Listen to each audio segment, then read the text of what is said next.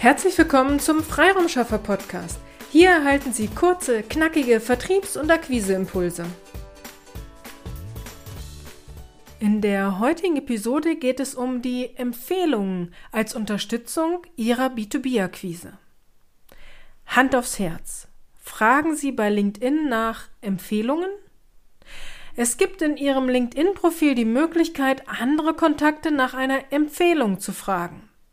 Sie können die Anfragen nach einer Empfehlung mit einem vorgefertigten Text schicken oder den Text ändern. Unsere Empfehlung ist, den Text abzuändern und äh, individuell zu gestalten. Dies erhöht die Chance, dass Sie eine Empfehlung erhalten. Bitte seien Sie aber nicht verwundert, wenn Sie dann doch keine Empfehlung erhalten. Es scheitert sehr oft, wirklich sehr oft daran, dass die Leute nicht wissen, was sie schreiben sollen. Sie wollen ihnen ja etwas Gutes tun, aber wissen nicht genau, was sie denn schreiben sollen, was sie wirklich als Unterstützung für sie tun können. Trotzdem ist es ein Versuch wert und Sie sollten all Ihre Kunden, Mitarbeiter, Geschäftsfreunde um eine Empfehlung auf LinkedIn bitten. Das wirklich Spannende und auch Wertvolle ist, dass Sie bei einer, ähm, dass Sie bei LinkedIn angeben müssen, wie Sie in Beziehung zu demjenigen stehen. Soll heißen, wenn Sie Ihre Anfrage an einen Kontakt versenden, müssen Sie auswählen, ob und wie Sie zusammengearbeitet haben. Also zusammen in einer Firma oder gemeinsam in einem Projekt. Ähm, Sie als Vorgesetzter, Sie als Mitarbeiter. Also da muss man wirklich etwas auswählen, sonst kann man äh, diese Einladung nicht verschicken. Dies erhöht einfach die Wertschätzung und Glaubwürdigkeit dieser Empfehlung. Wie kann nun aber eine Empfehlung bei LinkedIn Sie bei Ihrer B2B-Akquise unterstützen? Ich sage meinen Kunden immer, ihr müsst nicht auf allen Social-Media-Plattformen vertreten sein. Die wichtigsten im B2B-Umfeld sind Sing und LinkedIn. Ja, vielleicht noch Instagram und eventuell noch Facebook, aber die wichtigsten sind Sing und LinkedIn, wenn es um B2B geht. Sucht nun einen Interessent nach Ihnen und schaut, was er auf den einzelnen Social Media Plattformen über Sie findet, wird er zunächst auf den Business Plattformen Sing äh, Sing und LinkedIn suchen. Wenn er nun bei LinkedIn sieht, dass Sie auch Empfehlungen haben, dann ist das ja ein Beweis, dass echte Menschen bereits mit Ihnen zusammengearbeitet haben echte Menschen, da man sich ja auch die Profile dieser Kontakte, die eine Empfehlung gegeben haben, anschauen kann.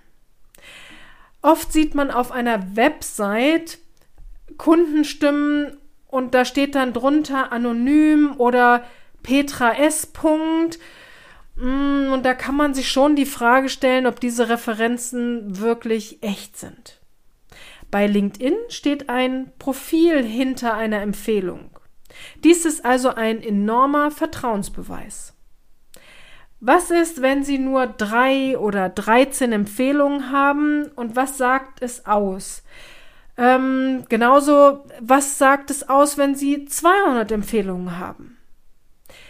Ja, natürlich könnte man meinen, dass 200 besser sind als 13. Aber jede Zahl hat etwas Positives. 13 gute Empfehlungen dienen genauso dem Vertrauensaufbau wie eine Zahl 234. Die 13 Empfehlungen liest man sich gern durch, da die Zahl überschaubar, ja, händelbar ist.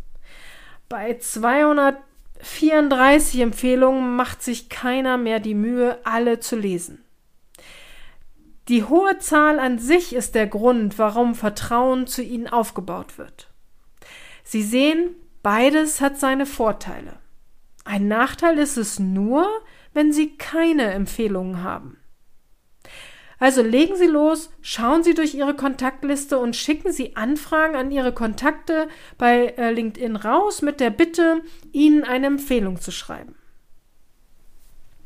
Ich würde also den Text zwar individualisieren, aber ich würde nicht unbedingt schon den Empfehlungstext vorgeben. Manche machen das, aber ähm, Ich persönlich würde es nicht machen. Ich würde nach einer Empfehlung fragen und äh, wenn derjenige keine schreibt und ich bin aber wirklich sehr eng, dann kann man mal nachfragen, woran es liegt. Dann ist die Wahrscheinlichkeit nahezu 100 Prozent, dass es daran liegt, dass derjenige nicht weiß, wie er äh, den Text formulieren soll, weil er ihnen ja wirklich was Gutes tun will und sich damit ein bisschen schwer tut. Dann kann man immer noch individuell sprechen, was denn der Punkt sein sollte, der in der Empfehlung steht. Aber jetzt generell, um die Quote zu erhöhen, generell schon den Text vorzuschreiben oder ansatzweise vorzuschreiben oder zu sagen, vor allem der Bereich wäre doch toll, wenn du mir dazu eine Empfehlung gibst, davon würde ich eher abraten. Bei Sing gab es die Referenzen, die man einholen konnte. Leider wurde aber auch diese Funktion, Funktion schon vor längerer Zeit wieder abgeschafft. Alte Referenzstimmen kann man zum Teil in den Profilen noch lesen, aber man kann eben keine neuen mehr einholen, was sehr schade ist. Da im B2B-Umfeld Sing und LinkedIn die wichtigsten Plattformen sind, haben wir uns in dieser Episode hauptsächlich auf diese beiden Plattformen konzentriert. Sollten Sie noch Fragen haben, kommen Sie aber gerne auf uns zu. Einfach eine E-Mail an willkommen at ihrem-freiraumschaffer.de. Auf Ihr Feedback und Ihre Fragen freuen wir uns. Strategie schafft Umsatz. Auf eine erfolgreiche Umsetzung. Ihre Petra Sierks. Vielen Dank, dass Sie heute mit dabei waren. Wenn Ihnen diese Episode gefallen hat, freuen wir uns, wenn Sie unseren Podcast weiterempfehlen oder einzelne Episoden weiterleiten. Vielen lieben Dank. Wir möchten Sie aber auch gern dazu einladen, wenn Sie Ideen, aber auch Kritik haben, zögern Sie nicht, uns dies mitzuteilen, denn wir machen diesen Podcast für Sie.